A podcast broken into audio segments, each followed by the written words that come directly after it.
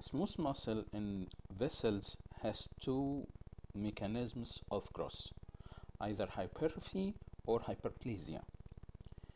Uh, hypertrophy refers to an increase in the size of smooth muscle cells. Angiotensin 2 promotes hypertrophy,